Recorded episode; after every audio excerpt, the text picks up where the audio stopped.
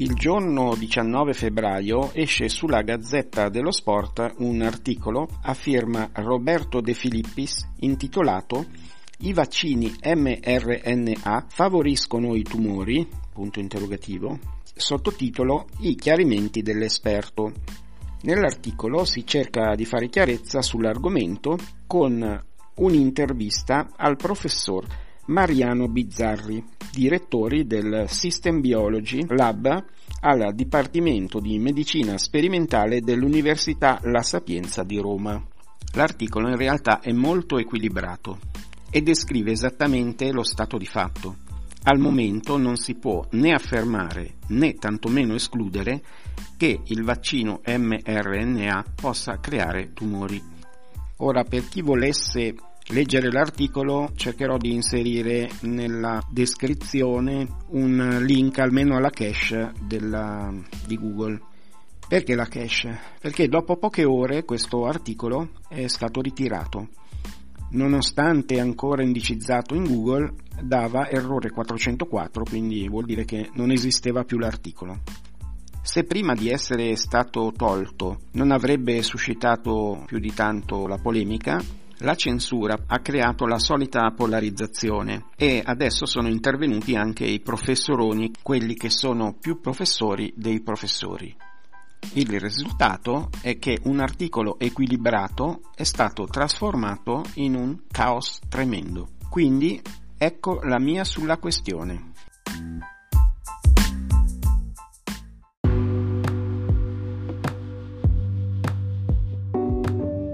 Sono Luigi Caruso, siete su Carusello e questo è un episodio di una serie speciale.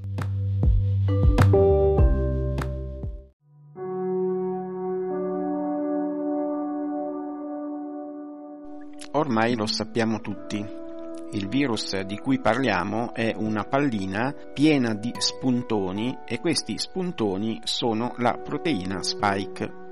Sappiamo anche che questa proteina spike è una chiave falsa ma sufficientemente simile a una chiave vera che riesce ad aprire alcuni tipi di cellule che risiedono nel corpo umano.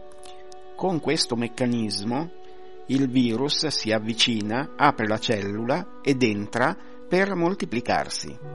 E questa è la prima parte della storia.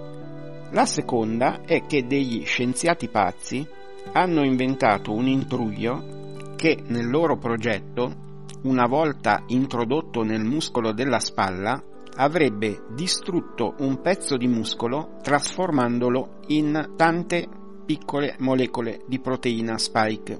Per fare questo gli scienziati pazzi si sono dovuti avvicinare a Dio perché la pratica consiste nel modificare il DNA di alcune cellule dei nostri muscoli in generatori di proteina spike. Sarei in grado di spiegarvi tutti i delicati meccanismi, ma a cosa servirebbe? L'unica cosa che serve è chiedersi che cosa mai potrebbe andare storto in una progettazione simile? È andato storto tutto? Ed è un dato di fatto che in alcuni casi su miliardi di somministrazioni, quindi vuol dire che su qualche milione di somministrazioni, la proteina spike veniva generata oppure circolava in posti dove non doveva circolare all'interno del corpo umano. E anche questo è un dato di fatto.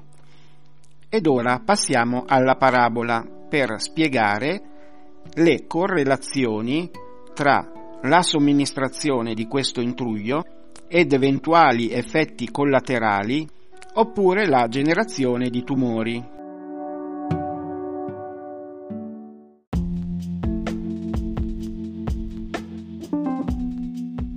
Un giorno, in una città che godeva di una certa salute, iniziò a circolare nei quartieri un fabbricatore di chiavi cattivo. Si divertiva a cercare le case di chi era al lavoro, apriva la porta, entrava e metteva tutto in disordine.